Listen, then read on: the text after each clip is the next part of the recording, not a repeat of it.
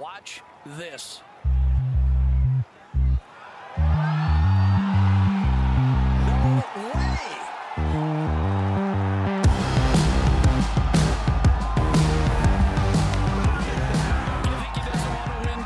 Hello and welcome back. So, because I'm sat here, I have to host. Is that right, Tom? Hello and welcome back to another episode of the Cookie Jar Golf Podcast, brought to you in partnership with Ryan Footjoy. Correct. Um, mine are sort of just adding here. Footjoy Premiers, like they were okay for You the had trip. some MyJoys for the tour, didn't you? yeah, you were on the Addington specially ones. made. Yeah, MyJoys with uh, shout out Phil at the ad. He got me some um, MyJoys with the Addington logo on the side and uh, some blue crocodile saddles. And the Lynx Masters. They were making a Oh, big yeah. Jesus. Yeah, effect. navy know, when I Addington went blue to- with the white fleur de lis. Just yeah, We're Wait smash. see the sponsored. Cookie Jar Lynx Masters coming. We're sponsored by Footjoy, and I asked him for the jar logo. He said, "Absolutely not. We don't do custom logos." What? And you've got the ad. Well, it's just a, it's a pocket thing, so you can Yeah, actually on take the that MyJoy off. website. You just select from logos.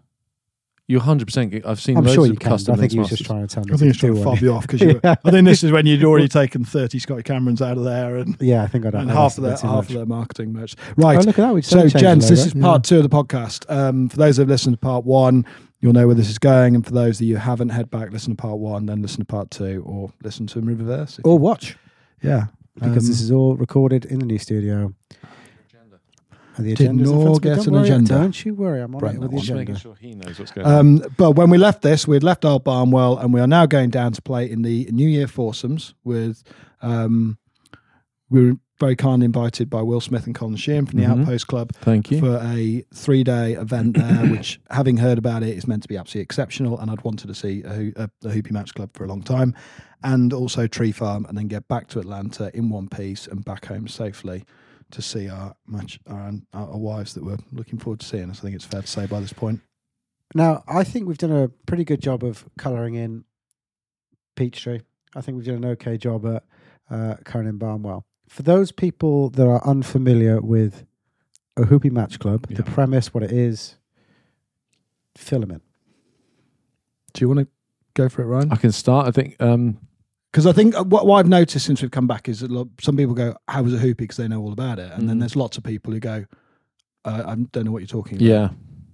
It well, we're gonna maybe butcher some of these facts, but as far as I know, Colin and Will had uh, this idea to um, basically do this club that was all about match play, and had found this site, and um, you know the place got off the ground and is successful, has members, but the the, the whole premise behind it is that uh, it's a Gil Hanse golf course about what do you say, like two, three hours south of Aiken Mhm. in in Mhm. Georgia, Georgie, hop back across there. and uh, it's on sand. It's so you've got twenty two golf holes, was it? I think so. And so they've got effectively an 18 hole golf course and what they call the whiskey loop, which is like uh, these these extra holes plus like alternative playing angles for for some of the other holes. So you get uh, is quite a different clever. experience, but you know, quite cleverly done from relatively like few additional holes. And so um, it's a lunch to lunch experience is the main thing that they they promote, where you're effectively everybody staying overnight and um, you are encouraged to play match play, and the person th- there's no tee markers or anything. The person that wins the previous hole chooses the playing tee for the for the subsequent hole. Um, yeah, it just works. It's so the whole thing's fun. geared up for match play. yeah, And anyone who's listened to the Colin Sheehan pod we did uh, about middle of last year, you know, Colin's got a real soft spot for places like Rawson, Georgia, British and culture. the, and British the, and the British culture, club yeah. culture. And I suppose having heard about it, I didn't really think too much about the British take. Just the fact that this was a really innovative club. You know, the whole idea being that we're really comfortable. I told my mum we were- what it was about, and she said, "Well."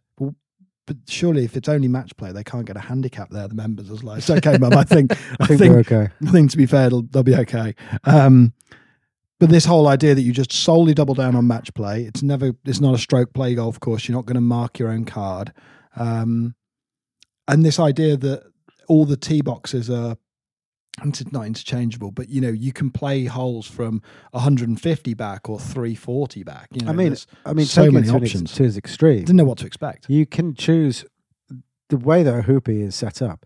If you wanted to choose to, to tee off from in front of the green, your opponents have just got to sort of Yeah. take it. If you wanted to make it a chip off for Yeah. 18 holes, Yeah, you wouldn't want the walk, but for sure, the, and and the way the holes are designed, which you know, there's a the the old adage that the best holes are half par holes, and with that in mind, you know, even on the scorecard, they quite uniquely, I think, have got um, the- Decimalised it, it says three point five yeah. or four point five on the the half par holes, so.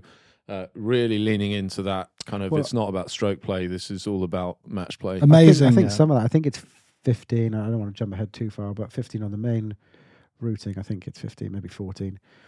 I think the reason it's got that is you can take it up to like 150, or you can play it back at like three yeah 360. Yeah. So it is li- it is actually you can play this as a three, or you can play this as Yeah. a four. Yeah, So the whole idea is that you know pars irrelevant. You know it. It's quite, it- dare I say, fashionable today at the moment. Say you know pars irrelevant, match play, and all that. And I I think, to be fair, we would all say that that's that's the sort of style of golf that we really enjoy. But it's doubled down on it, and it's to the point where, like you say, all the stationery, everything is just curated to a very very high spec.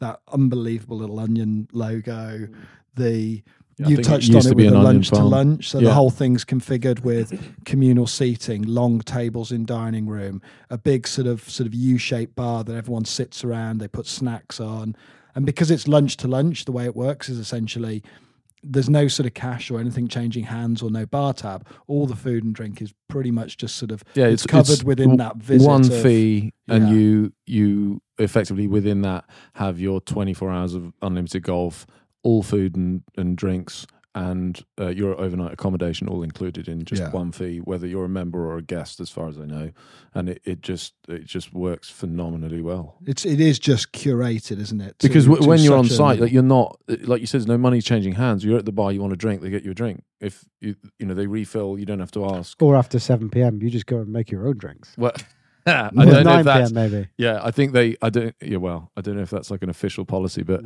um, certainly uh, the thing I love about it as well, uh, and going back touching on this like overnight stay thing, is that whereas at another club you'd all be in your separate groups, all having food at different times. You get there and you're told dinner's at seven, Mm. and it doesn't matter whether you don't know anybody or you know everyone. You're all going to be in the bar at half six having drinks, all going into the, the restaurant at, at seven o'clock at the same time, sitting down at the same time, and just the, the atmosphere is just next And level. our accommodation was actually inside the clubhouse as well. So Yeah. it's just so you are. It's not like you're not leaving the premises. You're not leaving the building. the Yeah. bunkers. It's just Yeah, the bunkers were brilliant. yeah, Down Yeah. sort of un- underneath. The, it kind of ran. I imagine the length of the underneath of the clubhouse, and it's was it like twenty rooms down there next to the gym. yeah. next to the gym, which communal Um, showering and everything like that. But it's it is actually a very modern take on you know if you think about the sort of great ancient British clubs, they all tend to work on some form of a timetable, whether that's you know we stop serving breakfast at half ten or lunch is served between twelve and two or the clubhouse shuts at this. They all sort of run with a familiar timetable, and what that does is it just puts it back in where. You know, it's good. You know how you know how the order of day runs. You know? Yeah. like, and it keeps people together. yeah. Even the Um, communal showers, it's like it, sounds ridiculous, but it's like it's it's part of the experience. And and i was told and i don't know whether this actually went into the, to the designs and stuff but i was told you know yeah there's these communal showers because they they don't they basically want you in the communal spaces. So Mm. they don't want you hanging around like having a shower for 20 minutes. it's like staying in your room. Yeah. so instead of at least not at least in the clubhouse rooms the there's a communal shower instead of a shower in your room. Uh, supposedly to again encourage more of that communal experience because you want they want to get you back to the bar quicker. we'll, we'll we'll touch upon the golf club, uh, golf course shortly. Um, I'm certain this is going to be the first of many digressions on this this part. I imagine. Um, it was it was in the communal shower when I so I go in towel. I'm about to have a shower that I stumble upon almost the finest conversation about shower pressure in history. So. Um, uh, uh, a gentleman who was also on on the same trip as us. Um, I'll, I'll, leave him nameless for for anonymity's sake. And he was going, "Oh, the showers just good, are they?" You know. And then he said, "Thing is, the best showers I've had we're at Fisher's Island. And I was like, oh, okay, that sounds, they, they would be good. We said, no, it's not just that. So what they did is they've gone four inch inlet pipes. They've got, they, they start reading off. I was like, okay. And, they said, and then they took shower pressure from the irrigation on the golf course or the or the, the watering system on the golf course so they could bolster the shower pressure and make it and I was like this is just a I was standing Yeah. with a towel I'm going I really need a shower but I quite like to continue this They didn't feel like they were going to take your skin off, but I sort of felt like there was more water come. They were deceptively watery. There Yeah. was so much water coming out of them, like they were drench heads, obviously, but they weren't coming out like searing like paste where they was going to take the skin off. But there was just a truly biblical amount of water coming out of the shower. Yeah. No, it's, it sounds ridiculous be going on about the shower, but They're I, really I, I have never had a shower. That is the best shower experience I've ever had in my life, and it was just sensational. Did you get to- any B roll of it? No I didn't I, I didn't film the showers I, so the the um I was told just how in in, how into these guys like bringing cameras into the showers might have been a bit weird, but um how into it some of some of, like the American golf culture is on shower pressure. Like it is, it's like a big thing. Like Yeah. in, even in the bar, I remember speaking to someone and they were like. They were like, yeah, yeah. We, we were saying oh, the the showers are amazing, and I think he said, well, they're like a seven, and, and it's like They say tell- Marion Tell- kicks out tell me more. And he's going, and they mentioned Fisher's Island, and they said, yeah, but Fisher's Island's great, but uh, pressure, like it, it is more of a piercing, you know, Yeah. painful experience, but in like a good way. And then, oh, there's another one. I don't know if you remember. Marion, they really no, it begins with a D. I'd never heard of it. Deepdale? Deepdale. That New was York. it. And they said Deepdale, those are the best. And then there was another guy who's like, yeah, Deepdale's good, but and then he goes even like even within the club, cubicle two and four, like this is where I think it's a great segue because I've never felt so out of my own depth. I would say the company we were keeping there because it was a it's an event where guys had travelled from all over the US to come and play in it.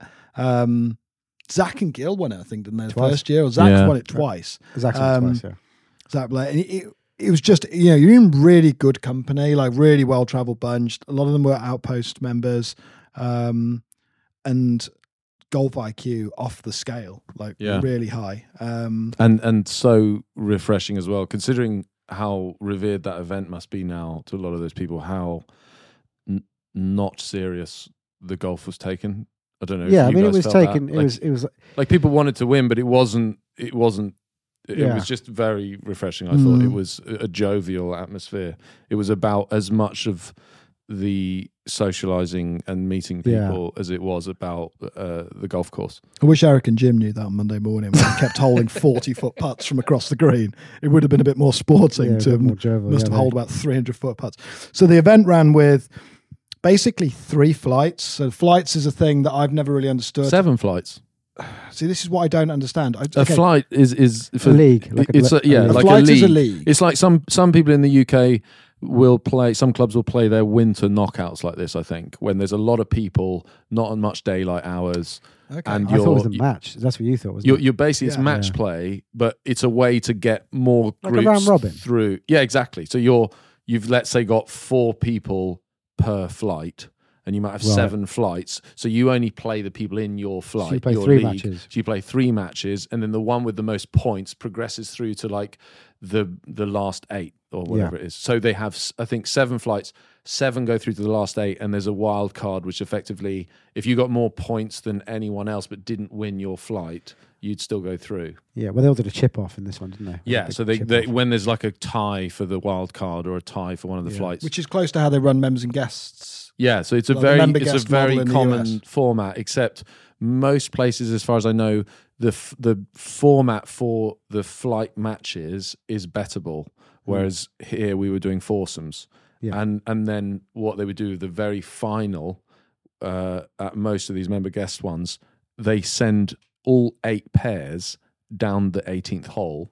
And it's just last man standing. So if someone makes a birdie and everyone else makes par, they win. But they're playing foursome. Even when they play better ball, I know we played foursomes, but even when they play better ball in the other uh, clubs, they always play foursomes down the last. So it's alternate shot. Hmm. Which Well, it was uh, it was very unique to us. I mean, we arrived. First impressions of Hoopy, I must say, for me personally, I was quite quite intimidated. Like, you turn up, um, interesting route in because it's obviously not signposted. There's a lot of sand. You you know, we were lucky. We were in a Ryan's really Ryan's wagon. Um, quite difficult to make you know, to find, and you you get there, and you know you know you're there then, and someone takes your car off, and you go up, and it's lunch immediately. Yeah. And we walked in probably somewhat late, um, close to when we were supposed to arrive, and it, the place is already packed, and it's an event that many people have done many times. Yeah. So we coming in, new boys, don't really know anyone. Everyone's chatting. Everyone's on a long table. There's no space on that long table, so we've got to set up this new little table on our own. It's a bit like Three of us plus one other guy. I was like shaking. Sam was looking at me. He's like, "You're I was like, well, I think like, "Just the calm down, reason being is because I'd, I'd kind of in my head. It sounds ridiculous, but I suppose if I think about our events, there's guys that, like the Christmas event we had at Urban Golf, for example, there's guys that knew no one that had travelled from 50, 100 miles away to come down and go to that event. And you're thinking, God, you know, it is weird when you put yourself in that environment of not knowing people where there's lots of familiarity amongst a certain group and stuff. But like literally before we'd even had our tortilla soup or whatever we had that was brilliant. It's like you're off to a just a great start and everyone's super friendly. But there is something about walking into an environment where you don't where everyone knows each other and you don't know anyone. And it's That's what's lovely about golf, though, isn't it? yeah, exactly. It's, it's, it's, a, like co- it's common Peachtree thing is ground between strangers. Sort of like, and the Americans are so are so friendly. Yeah. You just sit, so we were sat down on our own, and then there were a couple of others came in after us, and straight away you're off and running. It's yeah. just, everyone You- I want in the UK. I think I don't know if it would be a bit more frosty. I always think of Peter Kay saying, I think people are just yeah, their default is just a bit more like he looked at me like I'd come into his house on Christmas morning and pissed on his kids." But it wasn't like that. So the event ran then basically three foursomes matches played over the Sunday afternoon, Monday, and Monday afternoon, with a final to be played on Tuesday. yeah, Now the Tuesday morning, well, the weather was really biblical on Tuesday, and they Which knew we'll this a long I'm way sure. coming off. So uh, there was a lot of like questions about how the final was going to be played and all that kind of good stuff. Um, but then on the Monday night, there was the big college finals. yeah. And I just saw in the emails lots of talk about Bulldogs and stuff. Go Was it Michigan against Washington? yeah, And Georgia have won it the last two years in a row. Correct. And I guess Georgia got knocked out in the semis. So I had no understanding of some how sort big college sports were in America, though. Oh yeah, I mean I didn't know, Oh, massive. but it's there's hugely 120,000 seater stadiums. It's like bigger than the pro in in some in Yeah. some cases. And yeah. outside of like the sort of the main conurbations of like New York and LA, like college football in many parts of America Mm. is actually bigger than NFL. yeah, It's like, That's whoa. what you just said. yeah. Thanks. Tom. Sam's got this thing. I then try and resell it as my own. But it's like, Repackage it and recycle it but as it's your bigger than. Like, it's just crazy. I can get my head around it. I've got a friend who tells his other mates anecdotes in front of him at parties Yeah, it's just to brilliant. drive him nuts. Yeah, it's fine. I'm going to start doing that with you. Um, So, So, Georgia, how apparently did the you year get on, how before, did you get on in your? Uh, uh, your I, thi- matches? I think we were undefeated. Maybe, maybe the last Because you one got we through, had. didn't you? Well, I was through to the final. Yeah, And you were playing with Will Smith. the organizer. Mm. Yeah, the organizer, not the Not- Will Smith, but the Will the Smith. actor. If you know, if you Will know, you know.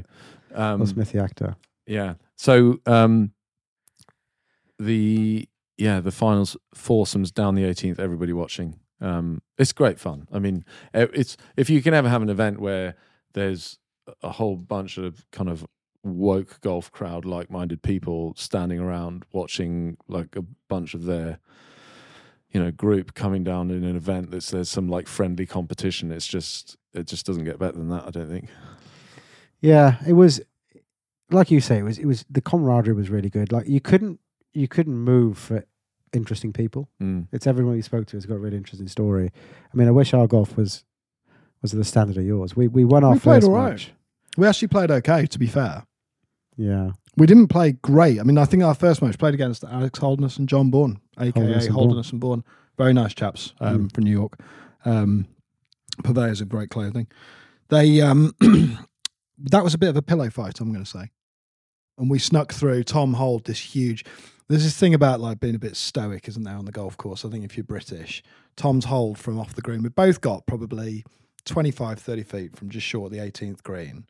It's just on us by like a foot.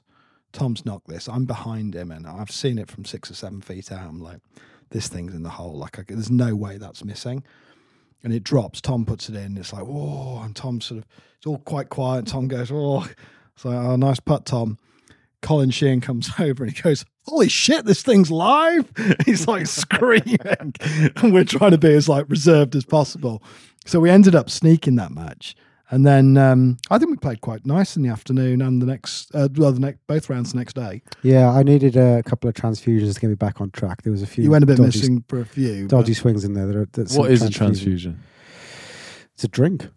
that's It's a what it- very, very Grape strong juice? drink. grape juice, vodka. And, Uh, and root beer or something? Or no, there's a, all ale? the spirits in there, isn't there? There's like triple sec, gin, It's very nice anyway. Mm. Very it's a golf good, drink very in the strong. US. very Um, popular. that halfway house again, another phenomenal halfway house.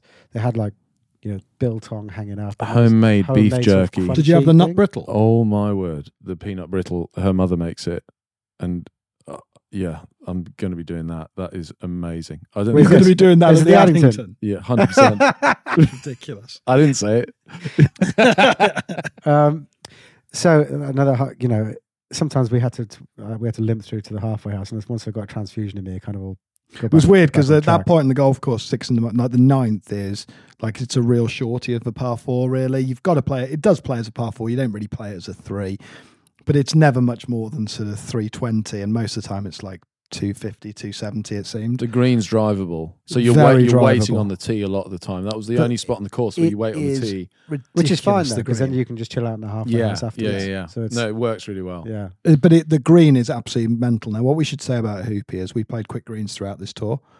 I would say the greens out of Hoopy were they felt now there's a lot more undulations because it's a match play golf course. I think they've built the course to be more provocative and more on the edge and disasters looming with every golf shot Mm. because it's the nature of match play golf. Yeah, But even so, the flat putts I had felt two foot quicker than the rest of the tour yeah.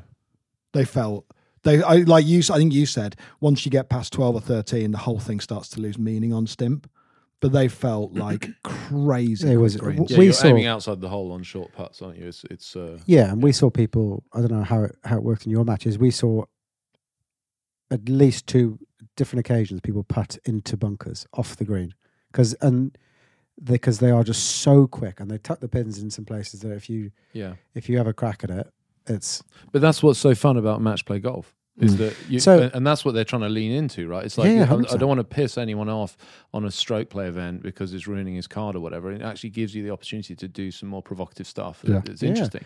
well. You you were getting a bit grassy on the on the, the previous pod, so let's do it again. Um, it is my understanding. I'm by no means an expert. Uh, Bermuda, Bermuda greens at Hobie. Yeah. So Bermuda, because of the thick sward of the grass, you can cut it to like very, very, very small. Like you just couldn't get away with it with a final leaf grass because it couldn't photosynthesize, couldn't get the couldn't get the light, couldn't grow. You just kill it.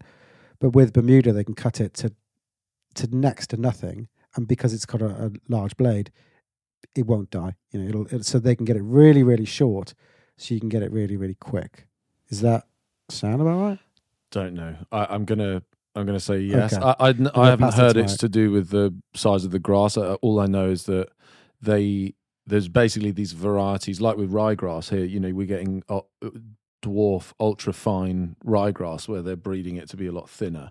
And similarly with Bermuda, the thing about Bermuda always used to be that it has grain. Hmm. And you know, if you've ever played in Spain or Portugal um, or the Caribbean, then you you you know you can really you can even hear it. You putt into the grain, Yeah. and you it sound you can hear it like Velcro, and then it's similarly down grain. It's it, you you can even get putts that seemingly are breaking uphill yeah. because the grain is actually pushing um, the ball in that direction. And these ultra dwarf Bermuda strains now are getting to the point where, especially when they just go in, because they get a bit broader as they as they get older, but they seemingly have almost no grain, Mm. and that is just getting the performance of these greens to just next level. And I think with Bermuda as well, the other thing is it, I think, requires a lot less water than other Well, when it's grasses. dormant. So what's that? Certainly was dormant. I mean, Yeah, well, yeah, well, you'd have thought so for sure. But and it's also got. I mean, people talk about fescue having like a like a woodier thatch. I think it's the lignin. It's like a. It's that it has organic matter, but it's actually a better kind of organic matter. It's it's like a woodiness, I suppose, that gives it its firmness. Um, and Bermuda, I think, has like a similar thing. Like you can feel it when you try and repair Yeah. a pitch mark, right? Mm. It, it literally is hard. Yeah. Like it Yeah, actually hurts. Well, one, you're barely ever repairing a pitch mark, Yeah. but when you do, it's actually difficult to repair. And I think the only times you ever really get that is probably on links courses out here in the summer. Um, so yeah, you get. I think we mentioned it on the last pod. Very, it seems to be more receptive on long shots and uh, basically not receptive at all on short shots. Mm. So uh, there is that difference. Whereas I think our grasses are kind of more similar through. You can't spin them in, can you? Like I think you know, Peachtree, bent grass. You can you can chip from the edge and you'll get a bit of check on second bounce. Yeah, You will get no check on these greens. It doesn't at all. seem like it either. We, or we're very just, little. we're not just we're just not that good at golf, probably. But Yeah, probably, but si- you're not. still like even at our g- level game, like you we you just notice a massive difference in no spin. But we left this on the ninth, grass. and, and and that green, if you take it, was so quick. You you, I think we put it on the sort of front middle of the green, Mm. um, Just in off the right-hand side. tee, and you'd think you know probably got 30, 30 foot or so for eagle. And I think I I think was was it me this one I pulled the putt. No, no, no, because you you put us on the green. I, I had the putt, but I. It was you a hair left, and it was like sixty feet left, and it was oh, that was the finished. first day. Sorry. Sorry. Yeah, but it was yeah because we played it a few times. So so undulating So- and so quick. Same green. Uh, the next day, you drove the green. We had an eagle putt. I, and because it had like a kicker in the middle, like a big ridge that rose and then ran to the left, and beyond that, it all ran away. That I knew if if I got it over this ridge in the green, there's just it would be impossible to keep it on the green, yeah, short of going in the hole. So you're thinking, right? I, I now need to putt to, to the left, so it goes round this ridge. So Sam, so we can hopefully two putt from wherever I leave Sam. I mean, it was You're strategically three putting. I found on a couple of them. Mm. That that, was- that was a pretty. That's an edge case in fairness. But when you got on the green, it did feel like your battle's not done. This isn't a case of just lag it up. Had a lot of fun actually, and I think in a foursomes dynamic, it adds another completely other dimension to it. To your point, I wouldn't want to play stroke play around there because it felt like it was crazy on the edge how quick those greens were. And I think they set it up differently though. You know, Yeah. like that was set up for match play, which Yeah. is it is probably every day. But I mean, just to touch on some general points about the golf course, like again, but native sort of sandy waste areas like to the sides instead of having grass. Tree lined on almost every golf hole except the first three Mm. play. And I think there was a discussion when they were building it, I guess, as to whether or not to go out to this side of the course. But basically, the, the whole golf course has kind of a, I guess, a bit of like a, a character which is different to the first three holes because you're playing around this lake, Yeah. which is much more open. The holes are wider, and I think I heard two sort of remarks on that. One is that oh, it doesn't really match the rest of the golf course. I personally, the other view is, I loved it. I thought it got you. It was. It's like the gentle handshake. You know, you're. It, it got you out, open your shoulders, and then it kind of gets progressively a bit tighter as you go around, which I, I really like that flow. Um, especially like the third hole, like how wide that is, and then you get to four. Four's a great It's hole. one of these ones that you're talking about, Tom, where it's like you could take the tee way up or way back. And I, think then from four on, you, you you start to see what the course more becomes really on the on the rest of the holes, which is more tree lined and weirdly like I remember when I I think I said to someone like I'd been to I've been to Africa this year for the first time for a wedding weirdly and I said to the caddy it's like weirdly kind of looks like Africa like the trees are seemingly like old Mm, trees that, that. are really short like Mhm. they're not growing super tall and I think it's something to do with the sand it's like lack of fertility or something and they never get very high and he goes um yeah, funny you say that. Like the, the owner apparently had the same thought. Like he thought this looked like Africa, You can see one. and and so he he bought a flock of zebras. which which is where they're now behind the fence because no one realised how violent Sorry, I should say zebras my wife's Canadian. I should say zebras. So. yeah. um, and yeah, so behind I forget which hole it is, but you get to this hole, and he's like, yeah, th there's the 11 fence. championship. Yeah, and There's there's a the- pen you can of see it from, like, zebras 17 wildebeest. on the golf Yeah. course, which is just nuts. Um, so that I think that's a th- something that just goes completely missed for most people that go play that So, golf so course. two. So on the championship routing, you have got holes two, three, four, and five, which uh, you'll only play on the championship routing. And then the whiskey routing has A, B, C, and D. And when you play the tenth, this sounds a bit protracted, but I'll get there eventually. Tenth on championship, you just turn right and you play that as a par five. The Yeah. eleventh it was like a long hole, I guess. or you play the whiskey routing, which goes left, and you play A, B, C, and D. But the real genius about how it's constructed is that for all the holes that you play on both routings, depending on the the hole it is that you're playing, whether you're playing championship or whiskey routing, the tee boxes a lot of the time are radically different as well, aren't they? Yeah. So it's genius how the what would that be if there's 22 holes but eight, so you've got 14 golf holes that are used every single time Yeah. you play the golf course. Of those 14, a huge number of them tee off from radically It, it feels like a different golf course. yeah. Yeah. And, and and yet though they've still made the greens work in completely different Yeah. and I'm sure that, you know, you've got quite slopy contoured greens and it's quick and fast and therefore there's always that strategic element to it. But it was really clever. Yeah. Like really, really clever. And I suppose gun to your head, do you prefer championship? When we played championship or whiskey routing and, and whiskey routing twice. We played whiskey twice, championship once. I'm I don't know if I quite like the quirkiness of some of those whiskey routing holes. They're a little bit like the green on A is nuts. Yeah. Absolutely. Yeah, that's incredible. The little half pipe. Yeah. And it's Yeah. like a racetrack. Like, like, like that apparently was before they bought the the site. It was previously, I think, some other developer was trying to make it into a golf course, and it was going to be like a racetrack and golf That's course right, or yeah. something. Mm. And they were they apparently there was like this actual part of a racetrack that they built, and it's this banked corner. It's and a they, speedway thing, They like isn't it? kept that as as part of this green, which and it's just a nuts green. crazy. And then you play B up over the tree with your second. It's, re- I mean, the whole thing is absolutely exceptional. Um, And the the thing that struck me, I think, every time uh, I went round was as wild as I can hit it off the tee. You, I don't, it's tree lined. Every hole is tree lined, and a lot of them feel quite narrow. Mm. And you never lose a golf ball. no, Like, you walk into the woods, and the un, the work on the understory, like it's, I guess this because it's sand again, nothing's really growing like aggressively, and there's not much sunlight because it's under the tree canopy. So I guess they do a lot of work on like clearing the leaves and stuff, but you just never. You might be way off the beaten track in the woods, but you never lose a golf ball, which was just the best form of golf, I think. I don't think we lost one, did we, in three rounds? No, No, we didn't. Which, And considering some of the places you were hitting, it was Well, no, quite to be fair, I was just duffing it, so it wasn't going wildly offline. It just wasn't wasn't going very far. But thi- This, to me, is the mark of a great golf course. It's like what sets the good and great golf courses apart is their is their rough slash native management. What Do you think? Yeah, hundred percent. Why? Because it's Just another level of attention to detail. yeah, and and it's actually really expensive. Like if you go and look at some of these older links courses that now with fertilizer and irrigation, they've you know got effectively what they were probably like the old course, let's say, used to just be wall to wall, semi rough, managed by animals, Mm. never losing a golf ball. And now I'm not I'm not necessarily saying this is the case at the old course, but there's a lot of links courses I think you go and play, and if you miss the fairway, you basically are losing your golf ball. yeah And when the ball goes as far as it goes now, where a lot of the time you don't see it down as easily, especially on like flatter land, um, you it just becomes pointless. Like if every time you miss the golf the, the fairway, you're losing a ball.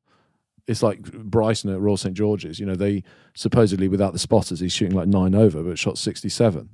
Yeah. and it's it's. I I think being able to find your ball, having long rough that you can see the base of, is that is the difference between a good and a great golf course. Hmm. Assuming it ticks the other boxes as well, Yeah, but it is such an oversight a lot of the time. I think to let the heather or the fescue or whatever it is to just basically be what it is, and invariably it's just way, way too thick. I think you know in the past there were probably, like I said, a lot less fertilizer, a lot less water, probably had more fires. Uh, probably had more animals grazing, and and now this stuff just gets thicker and thicker. And if it's not managed, it's just makes for a boring golf. I think so.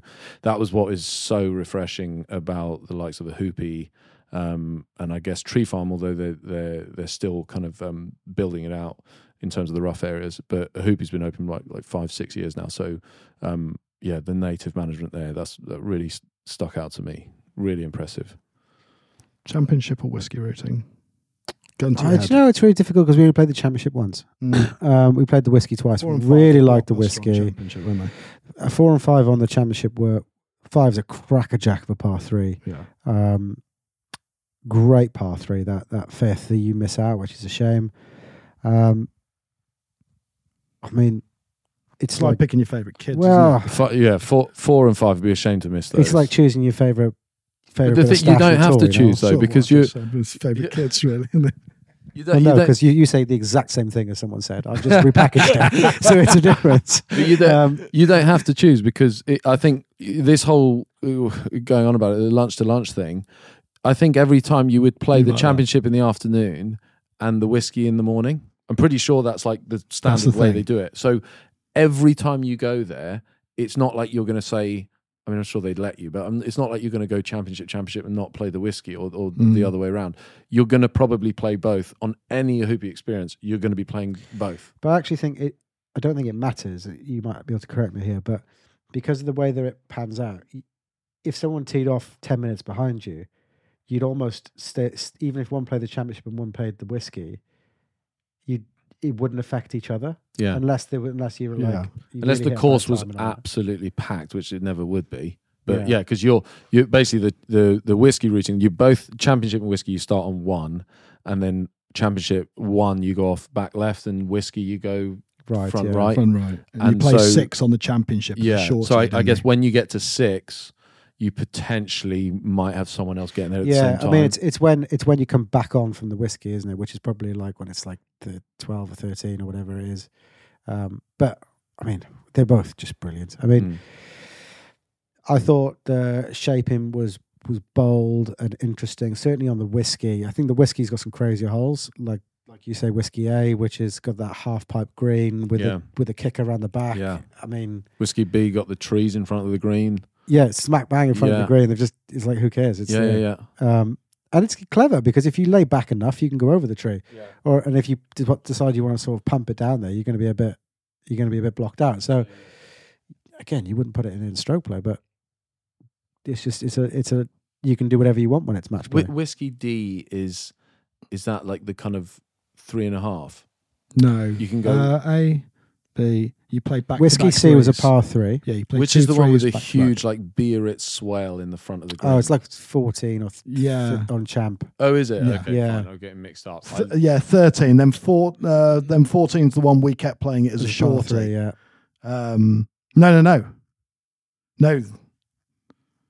This is where it gets confusing with the whole It's only numbers. because it's only 'cause we played. This is it- like talking about Hoylake in the Open. it's actually impossible. no, that's one after that. 16. you- It's because w- work it backwards. You got the 18th, It's 17th, eleven champ. 17th's a par four, 16th's the par three, 15th's that one with a cracking little dead tree in the fairway. Mm, You can choose to carry. yeah. 14's the one we keep playing as a three, but should have been played as a four. Oh, you mean the big the- bit? Okay, sorry. He's thinking the one out further past. with the big beer, it's in not the middle. one where we kept. It's the one after where you, we always played it from the extreme left Yes, of the it is the fairway. after that, yeah. Yeah. You know, It was the, like big, a- the big hole, Yeah. which is wide open out. It's like edge of the property stuff, Uh, and then you come back, and that's the par three. You can play as a swale par three, but you can play it as a 270 yard par Yeah, yeah, three. yeah. And it's got, we always, or certainly in the second day, they put the pin in the half pipe Yeah, Yeah. that runs left to right. cracking golf hole. And as long as you're in that half pipe, it was like two half pipes back to back, really, wasn't it? Like a smaller Well, the one, back of the green is a smaller one back yeah, there. a bit more subtle, and yeah, the front and then there's a is big one. a big. You big just send it swell. in the half pipe and it just keeps But going yeah, you, up because of and the back spa- until pace, it yeah, gets you can basically go up and down all the way. And if you both Yeah, fudge sides it of the and right. it, it gently runs right to left as you look at Yeah. it from the tee. Yeah, So if once you hit it in the half pipe and it's doing the back and forward, it's gradually working its Yeah. way down there. We went on the one time because I was I, we got into a zone with me and Tom where we got quite a good strategy going. I thought like Tom was Tom was hitting the irons really good, wasn't hitting the driver as well. So he's like, well, I'm when I'm on the tee box because you get to call the tee box if you've won the last one, as we've already said. Tom would go forward. I was hitting the driver really well, so I was like, well, I'm just going to keep going back and just make things longer. So when we played that hole, I think I went back to the absolute tippy tips. Caddies were like looking, thinking, "What an idiot!" knobhead. Yeah. So I stepped up, hit full full blown driver at this thing from like 280. And to be fair, He's going to was- say that out the back. That was out the back. No, no, no. Well, it might have been 260. I don't know. But I, I it doesn't really matter the yardage, but I I absolutely pulled this thing off because when I saw the caddies 50 yards further in front and this guy going, "Okay, we'll go all the way back if you want." I thought you've really set yourself up for a fail here. Like you look like an absolute. That's like when you when you, you wait it. on a par five Yeah. for the green to clear and then just top it. That's usually my. But it pitched, didn't it? Absolutely Pitched. right by, and then just ran through. To be yeah, fair, it just Um, went through a bit. But that whole dynamic of thinking about how you want to play it, and I think it just adds a completely other dimension. Any other parting thoughts on Ohoopee before we? It- You've talked about lunch to lunch. I feel like you want to talk about it No, again. let's not do that again. No, no, it's not that. It's just that you know we were there for an event, and it feels like that's what the place is designed for. Mm. Yeah. To have sixty people, whatever it was, on site all together for the same event. It, it feels like that's when it's really comes into its own. I'm sure it's amazing if you're there just with like your own group of you know four or whatever, but Yeah. that I, I feel like we were we're very fortunate to have been able to experience it at You see it. and I think best. I think you know Sam. Sam has really got to cling on to the memories because Sam certainly won't be invited back after nearly burning, after nearly burning down the clubhouse. that that What fire happened? pit. Well, the fire Oh, pit was going, and like there was a few guys who. There's something about fire and men, isn't there? Well, we were talking about this where Like we, we've all got I some said to innate you- pyrotechnic sort of. In yeah, you but, know? but bringing it back to, you're not pyrotechnic, you're a Uh, that's exploding things, isn't it? Yeah. Pyromaniac. but we so we're sat outside. There's a fire pit outside. This is the other thing in the states. They love fire pits, right? Fire pits, and we were out there, and they're letting you build your own fire. And Sam went and found the pile of wood. So they're quite clever because they give you a pile of wood to build your fire with, but the pile that they give you is actually quite small, so you can't make the fire too ridiculous. And Sam, I think, saw out of the corner of his eye where they were restocking from, so went to get more wood than really we were sort of being rationed at the time. And the fire got to some obscene level. And I think uh, the lady actually came out and said, "Okay, No guys, more. you know, you're. cut- I've never been. I've been cut off from the bar before. I've never been cut off from the wood pile. But well, thing is, you, we've talked about the temperatures. It's like the waste management, but with fire. the temperature swing in in these states is enormous. So you know, at, Yeah. at night where it's like minus two, minus three, and it can be up to twenty degrees in the day. We were around that fire in the in the dead of night, yeah, it must have been stripping like one down or to two degrees. t-shirts Yeah, because Sam's fire was so low. but the, it's actually really high. That everyone I ask, you know, bring it back to the Addington as, if, as soon as I can. Um, I, I see stuff like that, and I was like, oh, that'd be great to do that, or like with the porch or whatever. And it, the answer is always, I wouldn't work in the UK because the temperature. And but we sat outside all Very night, cold. like you said. It was only two Yeah. degrees. the UK. It was rains, though. probably colder than it was in the UK. Yeah. So I don't, I still don't understand why we can't do stuff like that here. I just think there's a much bigger Build it and alfresco nature out there. Like I think that's just that's more hardwired. Into If you had a fire pit at Castle. Blackwell overlooking the 18th, you don't think we'd go and sit out there? The, No. the thing they do though, no, in the UK, and this comes back to the service, in the UK, if you did have it, it would sit there unlit. And because it would take ages for someone to light it, no one would do it. In it's America, a ceremony. they've lit it for you, yeah. right? So, so it's you, it's already done. Like, idiot proofing it. So the the experience is there to be had. So of course, like moths to a flame, we're drawn to it. Whereas, no doubt, uh, as I said, if you did it in the UK, it would be let staff. Well, they wouldn't light it, and then of course you wouldn't be bothered to go and light it. There'd water in the bottom, all the Yeah, would would be wet, be and it I'd just take wouldn't it- work. So I'd take it one step further. In the UK, we'd light it once, and then we would never clean out the embers. It would just be like ash pile in the corner. wet. That we'd be looking at going, oh, someone should really clean that. But it's a big thing, isn't it? Fire culture over there. yeah. And I started to really get into my stride on that second night at the Ohoopee with that fire. I remember I was at at another club. I was at uh, Sand Valley. It was a public course, and every lodge has its own fire. And I was like, "What? How do we light the fire?" It sounds like a stupid question, but you know, I don't have matches or anything on me. And they say, "Oh, you just call, pick up your phone and press, you know, Pro Shop or whatever, and they will send someone." And, and sure enough, the guy comes out in the quad bike and lights the fire for you.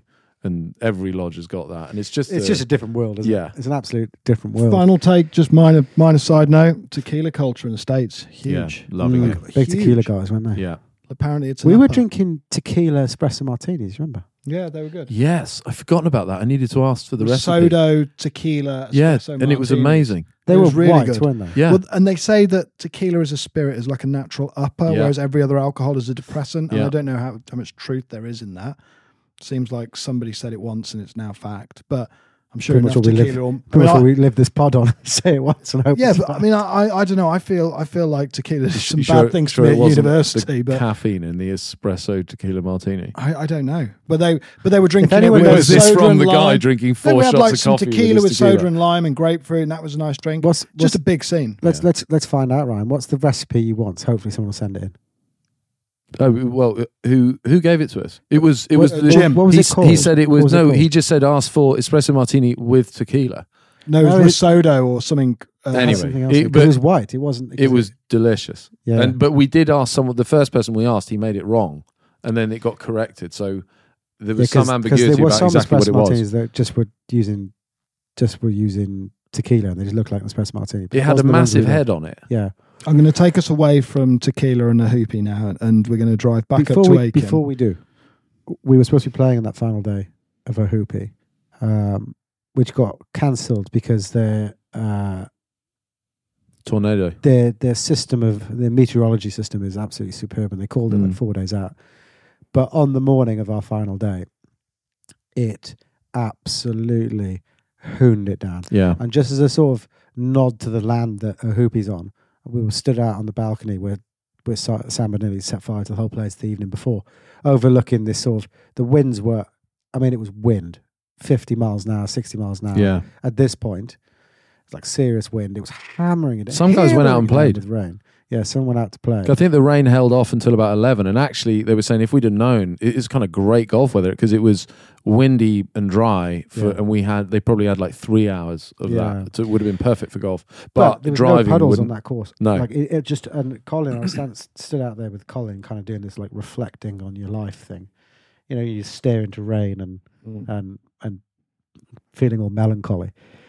And he said, "There's something like I, I don't Over know, tequila. He said it's something like 200 feet of sand. He's like this this thing can absorb. It, wa- he said it was something Yeah. like four foot of water per hour. It's Yeah. just like you can just like Yeah. a colander, Yeah. isn't it? it Basically. was just it was just absorbing all Yeah. this water. But then we sort of we sort of just there was a bit of hanging around leaving there. So by the time we left, we were driving into the absolute eye of the storm, weren't we? Mm. And people were saying, "Oh, you know, probably get on the road. You don't really want to be driving the freeways and this stuff." I was thinking, I've driven in rain before, mate. So like, we'll be okay. like, right. Easy for us to say. Ryan drove, didn't he, on that Yeah, stage? yeah, but you know what I mean. You think it was just terrifying. driving in rain. We were dri- I was driving scary. straight at say 60 miles an hour on the motorway. You the trees don't even look like they're moving, and all of a sudden it is like someone is trying to yank the wheel and shift me like 20 feet left into the other lane, and and it's just the wind on the side of the car, just Yeah. buffeting. It was like I And what- felt Crazy. like I was holding on for dear life. Were you? And what It was strange about it is like we'd all kind of shat our pants by this point. It was like this is this is fairly terrifying. Our phones had just popped up these tornado warnings that like forced themselves down you. you know, like it's like tornado warning. Your Get phone inside just went off, didn't Well, they they've introduced that. Do you remember in the UK they've done it, and I Yeah. don't know if I had it in the They UK it like, other than the test. Yeah. and the Do you remember the test one. test like a year ago? Yeah. And it was I like never got that, it blares this like siren, and then it says anyway. And in the states, they in Canada at least they use it for like missing persons. It goes off like once a week. But yeah, we had that. It's it's quite scary. You Yeah. Well, it everyone's phone is going immediately. Well, I've got it here. and then you look and it's like tornado. Get inside immediately Yeah. and we're on the freeway thinking, well, what the hell do we do? I can tell you what it said. Public safety alert. Augusta e.m. Augusta. forward slash a tornado watch has been issued for Richmond County. Seek shelter indoors in an interior room immediately. Do not go outside. If you are outside, seek indoor shelter immediately. If you're in a vehicle, pull over and seek shelter. Continue to monitor local news and EMA social media. Right. So Um, at, at this point, we are in the car. We are in August, Augusta, and we're we had set the sat nav to Palmetto because we were hoping, probably optimistically, to, to play Palmetto. shout out Brooks Fairly, fairly for optimistic at that afternoon. point. Afternoon. And uh, we're like, we need to seek shelter. We're in Augusta, and like, what the hell do we do? And I said, well, we could go a bit of a pilgrimage to um, where John Daly sets up at the Masters every year. We could go and, and hunker down in We All Needed Lunch, Hooters, Augusta, which we did. some, some brilliant chicken Some of the there. finest. Chicken so I was a bit. I was a bit. You thought it was a bit stupid. You thought I think you thought we were going to a strip club or something. Yeah, I was a bit apprehensive about going. I was like, well, I don't understand what the obsession is, boys. You, bo- you boys have obviously done it before, but I've um, never been. the wings yeah. I mean, it sounds ridiculous. Quite sensational. I, yeah, the the wings are very good, and um, actually, then I think we found out from everybody else at the bar when we asked them like, how serious is this tornado warning? That on the nothing like, yeah, don't pay One of these every to it. couple of weeks. yeah. it's just And to be fair, people were still driving. The weather was absolutely biblical. People seem to think, I think over here, maybe with the Hooters stuff, that it's like the first time I'd ever been there. Obviously, it's famous for having scantily clad barmaids, but actually, they're like really family joints as well. That's- so you'd yeah. see like a retired would couple bel- going out no for one lunch. would believe you trying to say No, that. you wouldn't, but you'd see is, like a we were married- there's- married yeah, there's 60-year-old people on couple. dates. There's older couples with their kids. Yeah. like it, it's it's a lot of the time it's like the the local place to go eat. Uh, the one in Augusta's a bit different because it's so it's such like a an icon for the Masters Week, Yeah. right? Um, but anyway, wings and beer. And then we tried out the other one. So we got chatting to some locals in there, and they're like, "What are you guys doing? You playing Augusta?" no. Yeah. we said we're here to play golf. And they're like, "Oh, you playing Augusta?" Isn't it funny how actually said non-golfers always assume it's easy to get on Augusta?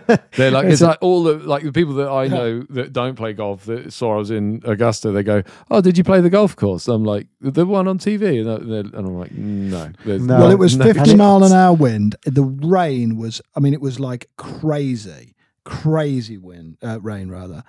And there was there was obviously thunder and lightning. So and there was public safety issues. And I said, if like a tea time came up now and it was your only chance, would you go and play? to go and play still? Augusta. You'd be like, yeah, I'd still do it. Of course you would. So, so I'm not Ry- sure I would. So Ryan's there you really this. wouldn't.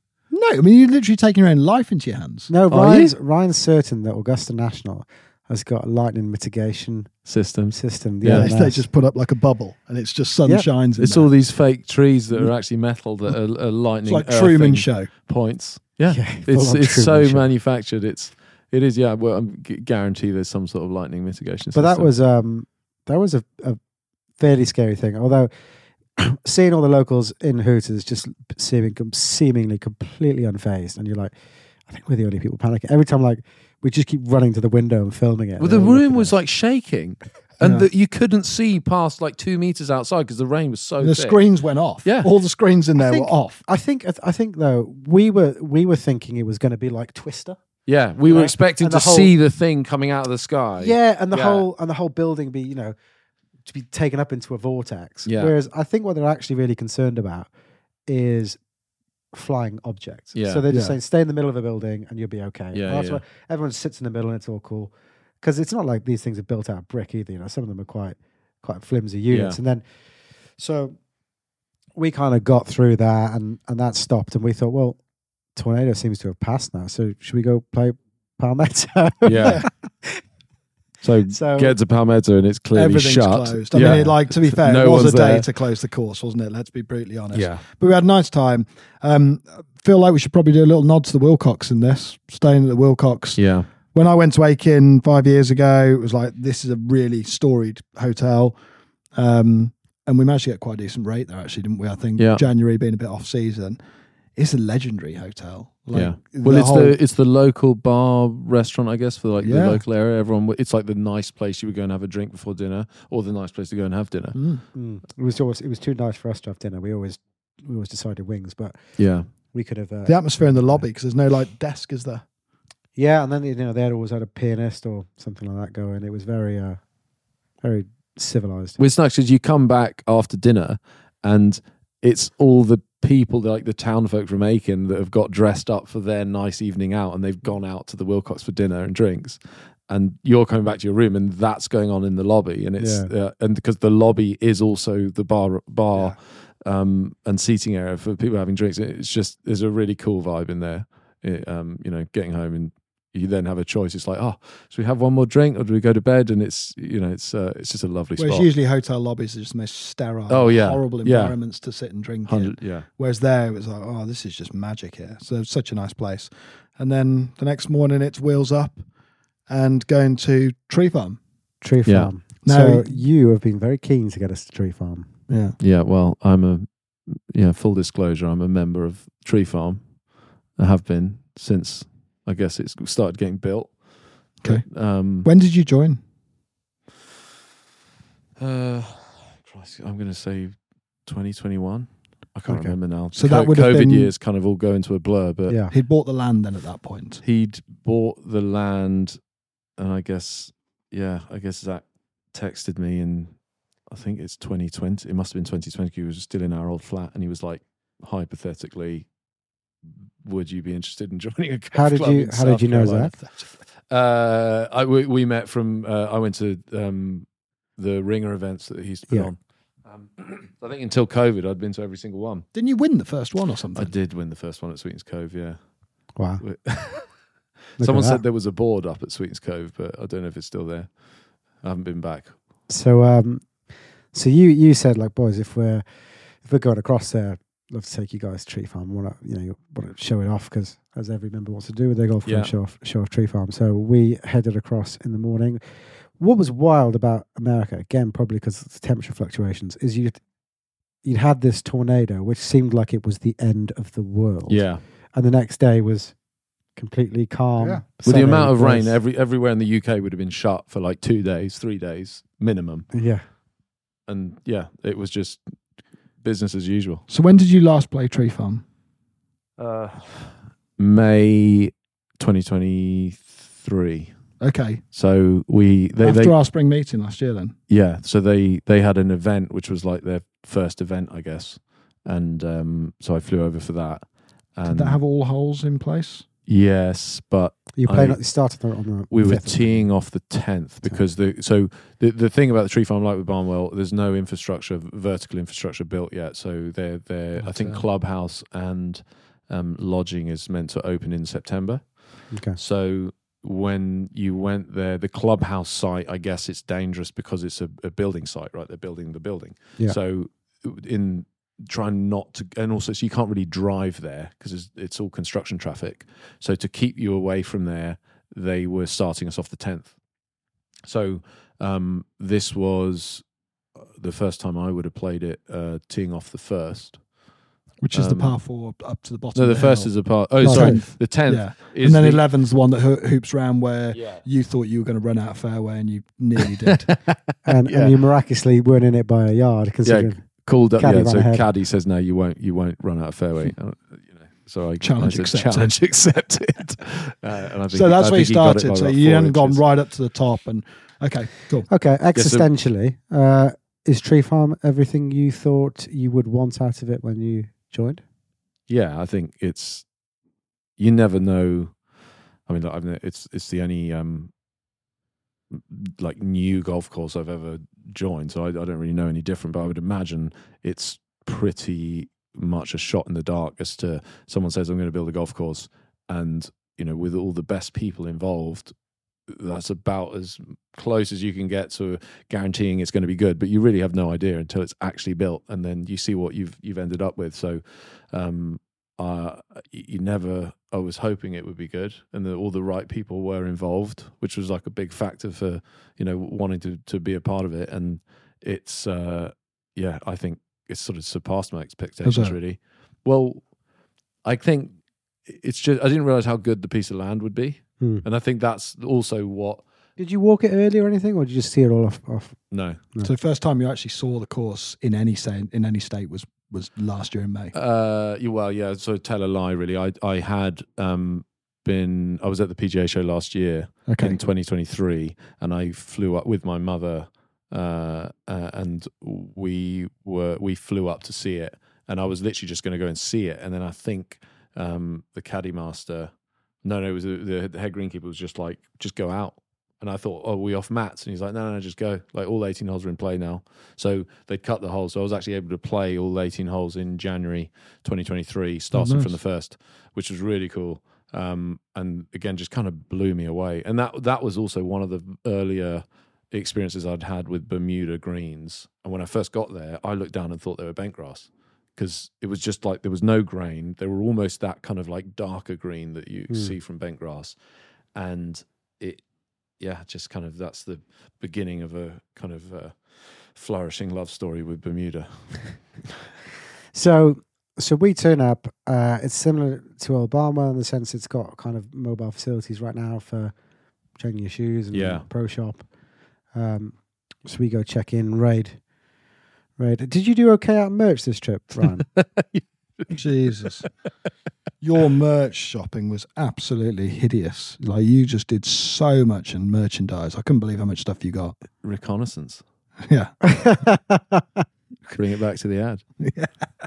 Um, it, An I mean, inspo you, merch that, store. you know, th- that's ultimately that's what we want to see in the UK, right? You go. This, my bugbear in the UK is every single pro shop feels Looks the like the same. Yeah. Every single piece of merch, it's exactly the same, and it can get a little bit like that in the states because they are now all going. Bead you know, they rally, generally have the same stuff, whether it's Holders Yeah. and Born or Bead and but the difference is that stuff is so much nicer. And there is like a little bit of curation that goes on as well. But they, those are places you walk in, and you just feel like Uh, like you go into a lovely clothes shop and you just think, I, I just know I'm going to buy something. Even in a mobile trailer, it's it's merchandised and put together in a very good way, isn't Yeah. it? Zach Whereas you just go, knows it, doesn't he? He just knows how to sell stuff. He's always been really good at that. You know, the Buck Club stuff has, has been he's been brilliant at. And I mean, we have a three hundred pound cardigan on the website that we can't sell. But in America, that we don't stuff have any issues. That sells no issues whatsoever. no issues selling a three hundred pound cardigan. It's all very nicely done, though. You've got tree The- farm bit on now. Yeah, no, I really like that. So that that logo with the the crescent moon, that's basically South Carolina. the South emblem- Carolina has a emblem, it? palmetto tree with the crescent moon. Yeah, Yeah. and I and the uh, that's a tree farm pine logo is tree. the is a like a stencil of the a pine Yeah. with the so it's it's a it's a tip of the hat to the South Carolina uh, state logo. But you guys- you more guys have counties two need, logos. more counties need to have their um have a logo, right? Like Yeah. let's get Surrey getting a logo. Yeah, we should take it upon ourselves to Um, establish. a yeah, so they got the, the tree and the tree monster. So there's two there's two logos, which again just gives you like some variety in the shot to, to Yeah. yeah, it's you know, nice. spread your wings with. Your And even so, like when you when you get there, the you know the handful of teas and stuff, you've got the teas and the ball markers. Yeah. You've got the the tree or the tree monster. Yeah, the tree on the left or the monster on the right in different colours, and then Yeah. it just yeah, cool. again it gives you just a little twist on everything, isn't it? So- variety is the spice of life. I was surprised how uh, classical the golf course was. Yeah, That'd be my biggest takeaway there. Uh, you've mentioned St George's Hill. I kind of thought I don't know why it stuck with me this, but the Berkshire Okay, yeah, Yeah. I is it see the that. scale of the site maybe because the Berkshire's thirty six holes, but it's a denser site. Like whereas these American courses seem to be off on much bigger pieces of property. maybe a bit of recency as well. It's been a few years since I've been to Berkshire, but you know the rolling nature of of the land for sure. I think just more than anything is I I I think there's a trend, isn't there, for people are comparing Old Barnwell and Tree Farm, and the two courses could not be further apart really in terms of their general. You know, as, apart from being new build courses that are both 25 minutes from Aiken, I think that's really where the similarities start and end. Actually, Yeah, uh, there's a big difference in the club ethos. There's a big difference in the golf courses. Everything there feels feels totally different.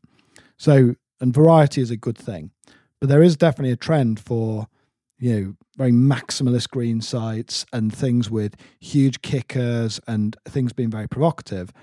And I suppose knowing that this is a development that Zach's been working on for a long time, and it being a first golf course, you know, I'm never going to get the chance to design and develop a golf course myself but I find it quite hard to imagine I'd leave much behind in the locker when I do it, if I ever did it, you know. And therefore, I was really surprised at quite how sort of restrained it was, and and actually, certainly on that front nine, everything feels like it's not muted, not in a derogatory sense again, but it was just it was just a lot more nuanced than I was expecting. I kind of thought there'd be so many crazy punch bowl greens and loads of different things where it's like how many different sort of cool aspects from different courses can I shoehorn into it? I was really surprised at just quite how restrained it was. Not that many bunkers. You know, yes, it was wide, but it was, you know, it wasn't it wasn't crazy width either. The whole thing just felt quite classical, like it was a pretty timeless design. If someone said, if you took away all the paraphernalia around the side of it and you knew you were there, you could believe you were playing a golf course that was built 100 years ago, you know? Yeah, I think restraint is is a word that came to my mind as well, thinking about it. Because, um, but I, I think that goes to. You, um, I agree with you as well. It's a classical golf course. Reminds me more than anything we played. Reminds me of what we have in the UK. Yeah. And I, I think the land being so interesting is what allows you to do that. I think if you've got a flatter site, or even on a given hole, if the hole's flat, you're probably going to see more bunkers, right? Because there's you've got to do something to you know, otherwise it's just to create visual interest. Yeah, Yeah, or even to create strategy where if you've got a let's for instance, if you have a dog leg, even without undulation, you there is inherent strategy in that like you're going to take the corner on to get closer to the hole, or you're going to be wide and you're going to be further from the hole. So the, the, as soon as you the the the the whole shape and ground movement starts to get more extreme, I think you have less need for bunkers and um yeah, you probably are just kind of predisposed to not having to do more to the, Mm. in terms of shaping. I think what they did really well, if you look at Peachtree, which we talked about the last pod, um, you know, there's a lot of like you drive to the top of a hill and you go down a hill, or you play up a hill, and the the undulations are very much sort of in line with where you're looking. You hardly ever play across them. Tree Farm seems to me that loads of loads of the holes were are placed on ridges where there's fall offs to a side. Right. You know, Yeah. like you can think of one, you play play over a valley, but it falls off to the left. Two falls off to the right, down to your right. Mm. You play through a valley on three. You yeah, play four falls to the up right, through a five valley falls on to the four. left. five. There's a Yeah. drop off to the left. There's loads of kind of there's that. They're not back to back fives, but there's a four and a five. They play like you know par nine. Um, I think it's around the two. Eight and nine, is it? Eight and nine. so you're thinking seven and eight, seven and eight. You know, No, eight one and there's nine. a big Eight drop and off nine, to yeah, your so- right. The other one, so it's, you're always on top Yeah, of yeah, a of a ridge, yeah. and it's like you can play along that ridge, which lengthens the hole a bit, or you can be in Yeah. a bit more jeopardy down the side. And I think it's a really unique way to to route the land. I thought Yeah, and then you don't need the bunkers, like I Yeah. was saying, just because it's that because it'll fall away. that ridge got- is what you know. and when you cross the road, I mean, it's it's cliche already, but when you cross the road from twelve to thirteen, like the the, the last six holes there, blockbuster, on Blockbuster. Yeah. yeah. well, that and that, you know, if you are going to compare the two, I think the if you're thinking about it like the kind of the whole picture, the album, the full, you know, the music album, the flow. I think there's a the the crescendo and the kind of finish and that that all feels more like a the the whole is better at Tree mm. Farm in my mind, but not biased. no, Except it- in it's, Ryan's I don't Other know. opinions biased. are available. We need to get Ryan into Barnwell so he can be as as, as biased when he talks.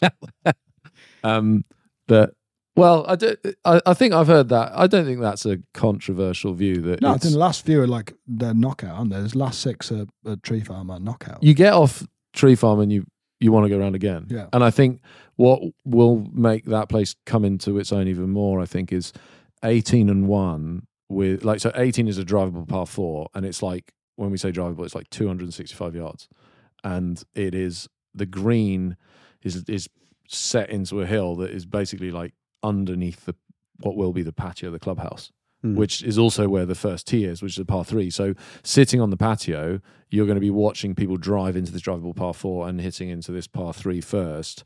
And equally playing down 18, you're going to be playing into a bit of an amphitheatre, drivable par four, with everyone in the clubhouse overlooking your your shot. And and I, I think that drama is going to touch a little bit on what you know we had at Ohoopee with that kind of camaraderie with everybody else on site. Um, Yeah. So I think that's going to be really and I think special. I had heard it said that Zach was quite keen that if there was a playoff, that it's a par three playoff, and everyone's watching it from the clubhouse because it's Yeah. going to be the first. So um, there's a lot of thought gone into it. A lot of thought. yeah. Um, What did you guys think? I mean, yeah, I loved me. it. No, I, I loved it. I think- loved all of our the Yeah. courses on our trip. I mean, Yeah. the, this goes without saying, but we are immensely thankful and s- extremely lucky to be able to play these places because it's not it's not easy um, to, to do so. And it's not you know there is a, a cost barrier to it as well. So we're extremely lucky that we've managed to do it, and and we've just been so you know just so blessed with the courses we were able to play. I think they were all I'd have loved to have played Palmetto because that's a that's not necessarily it, it's a it's a, private club, but it's a lot more. Um, I, I think it's a little more minimalist in terms of its approach, isn't it? It's, it's much more centered purely around the golf, you know, and it's not it's not a new development. And I thought that would, and I'd have loved to have seen Aiken Golf Club. I'd have loved to have gone there and played. I've only played twelve holes there because I was trying to chase for a flight. there's loads of But courses that's like that- thirty or forty bucks, and I think that would have been a really neat contrast. I suppose very lucky to have gone and played You know, four absolutely world class courses. Yeah, there's loads of places that people were talking about, like Congaree or Savannah came up a lot. Yeah. Um, The chalk you know, mine, I'd love to have played that. The there's- little par three. I'd never played Palmetto. I'd love to have gone to it, but um, I think we need to put to bed a little rumor that I spread with my caddy. Was it you that spread this that I'd never shot under par? Um, yeah. Well, should we, should we should we unfold it? How this happened? Yeah, yeah. So Sam was Sam was going really well around tree. You're Farm. having a belter. Like you I was were, playing well. yeah, really Sam well. was playing great. What was he, to two fair, I or three putted under? the lights out though, didn't Two I? or three under at one point. I think I was two under, maybe three under at a point. I was I was putting really well. Like even when I was in trouble, do you remember I'd like box a twenty footer for par out of nowhere or something? Yeah. Then then you, you guys are double on bagging with your caddy, right? Yeah. And so Ry- he's, his name was Ryan Ryan. was my Ryan was my caddy. He was Yeah. an all world caddy. yeah. By the way, all the all the caddies we had you in and this me trip were were double bagging with Ah, okay. Grayland. Yeah. So you're you're and you're. I think you were telling me and Ryan took us aside on like the, the sixteenth hole and go. Sam has never shot under par, and there's a theme in all of his rounds It's just not that true. he usually is two or three under par and gets to like the sixteenth or seventeenth hole This isn't and true. just melts down.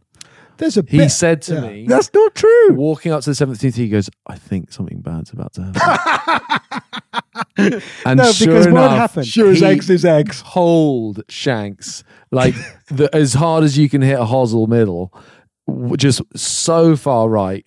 Like honestly, like fifty feet into the trees, Nearly took out a gator, didn't it? just so far right. It's a par three, like 140 Twenty yards, yards, 130 yards, Yeah. and it it was ridiculous. And Yeah. then and then you just give me one look, and it was like, well, yeah, that's it. And it, and I think, what did you come in after that? one over or something. Yeah, One over, yeah, was- I think. and it- but what, that's not what happened. I'm going to have to, to to stand up for myself a little bit. Is that's my recollection of events. so Sam was Sam was play, playing pretty well. Was like two under.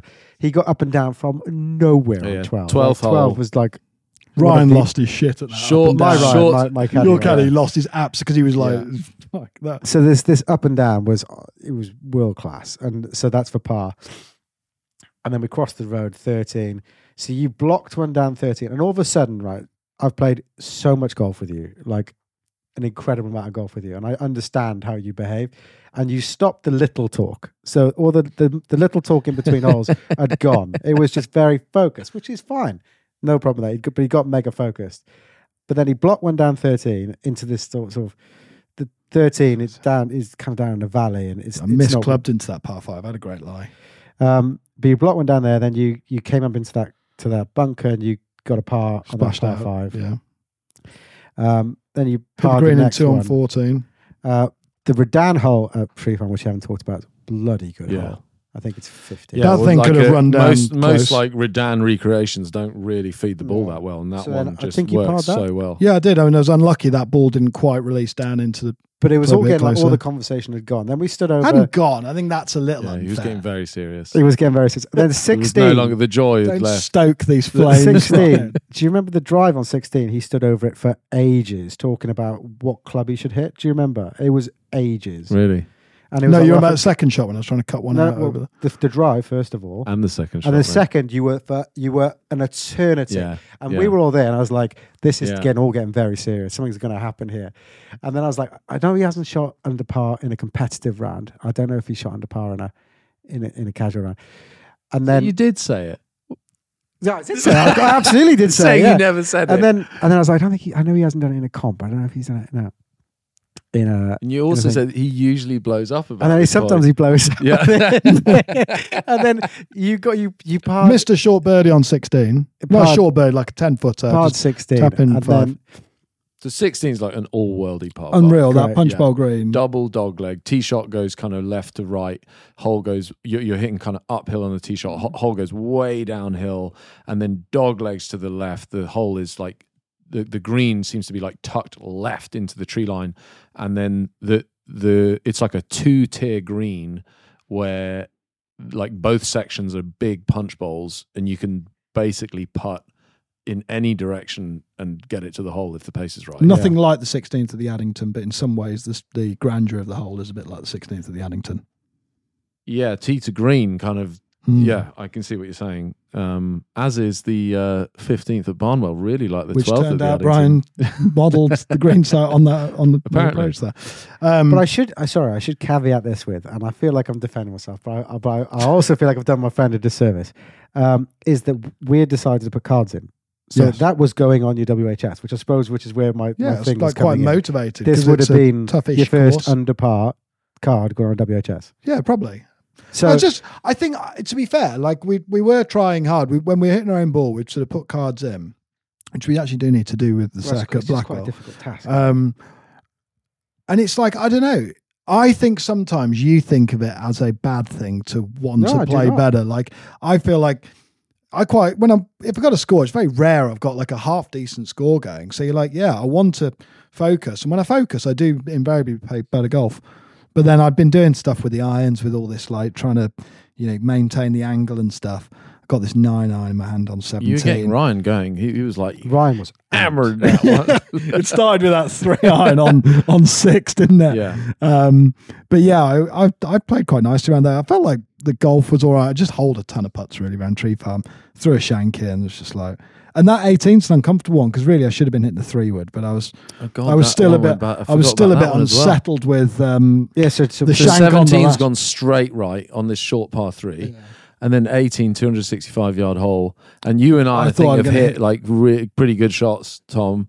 And then you've gone I didn't way really- right I into tried the to trees. chip a driver down My- there when I could have just Ryan- bludgeoned a three my wood. Ryan, as he's dressing the ball, my Ryan goes, nope, this isn't going to be good because He said I'd never he have said, him he's- that he said. I would never allowed him to hit that club. Never have allowed. Wow. hit. He said it's too much. It's too far, and he's, he feels he's got to steer it. He's like, Yeah. and he's whispering to me. He's like, he needs to smoke a three wood. Like he needs to just Yeah. full swing something here. Yeah. And you try to steer that driver. I was in the just buns, blocked it couple of right. chips, got out, got up and down for Yeah. five or something. God, something. it was painful to. Um, watch. Yeah, I've got I mean- I've got a list of talking points here, and I just late, wanted to tick three them hours, off. three hours to this And, one. uh, no, no, I'm just saying. Uh, one of them was Tom telling me about Sam's impending meltdowns. I'm Yeah. just saying we tick that one off. Okay. What are you staring at? I don't know, just a timer just says 16 minutes. oh Um, yeah, Does it loop over after an hour yeah. or It, does. it loops over after a set amount of time. I can tell you. Um, yeah. And actually, the biggest regret of the tour, gents, I don't know what you're going to throw at this. Biggest regret? Not Don't say the not- Lincoln Navigator. Not getting on Palmetto, maybe Yeah.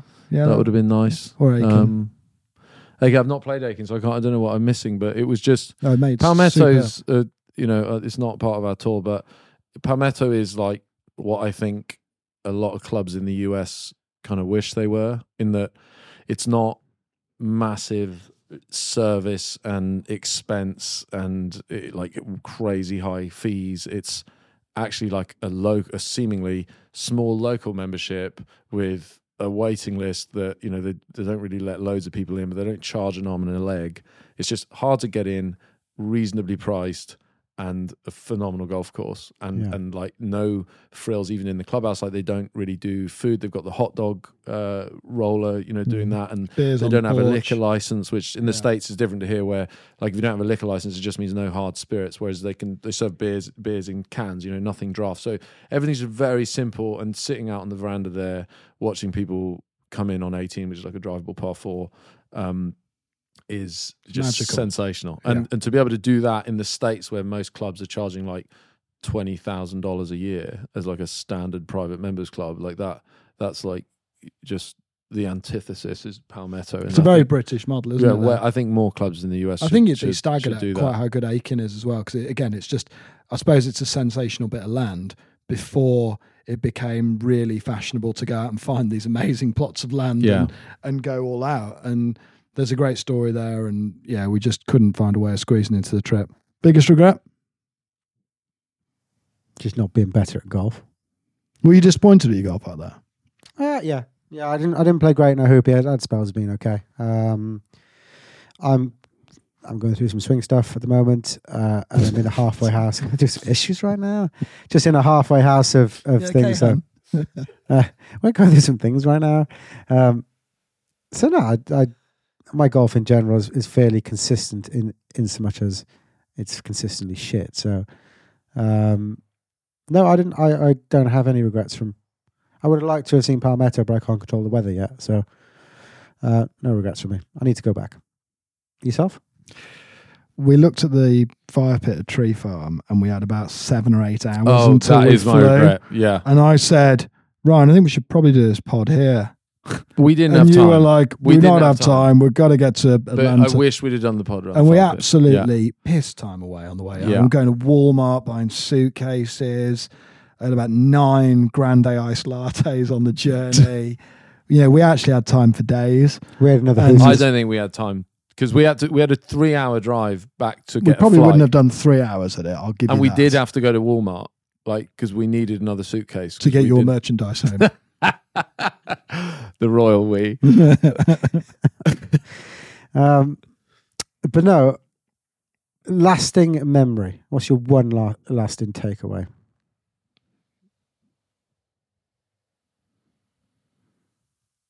I, ju- Mm. I just. I think. I it think I- I'll was go the because beginning you of two a can think for a bromance, bit. wasn't it? oh yeah. I think, I think for me, it was just kind of how different the sports are. Golf in the US and golf in the UK are just completely different beasts. I don't think I was fully prepared for how different they would be. Everything from condition to clubhouse culture to to how you arrived, how you leave, everything was different, um, and the conditions just sublime. So, for me, it was kind of how different it is over there. Mine would probably be sat on the corner of that bar in Whiskey Alley, not the one we went to night one. But we had pizza. where we had the pizza that was, Mm. and, and they were serving. It was just like exceptional calories there, and I think we did a solid three and a half hours about the Addington. We actually cracked the Addington. I Although did, none it of us was like remember a what it big, was. yeah. It was a very productive trip in that sense. It was, for me. definitely. Uh, it was m- my uh, just I don't think opportunity knows if I'm married or basically, anything. like, or- picking your brains every single thing, bringing it back to whether or not it would work for just us. bringing it back to the Addington a sec here, guys. Um, you know, Do you ever get home and your missus what do you think about rocking chairs at the Addington? yeah, I don't. I try not to talk about it anymore. Does your at missus go, Yeah. oh, um, oh, you haven't seen Tom in a while. How is he? Don't know. What do you mean you don't know? You Yeah. just spent four hours with him. Yeah, I don't Yeah. know. She Yeah. go at one I point. I remember on one day she said to me, "Who the fuck is Heather?"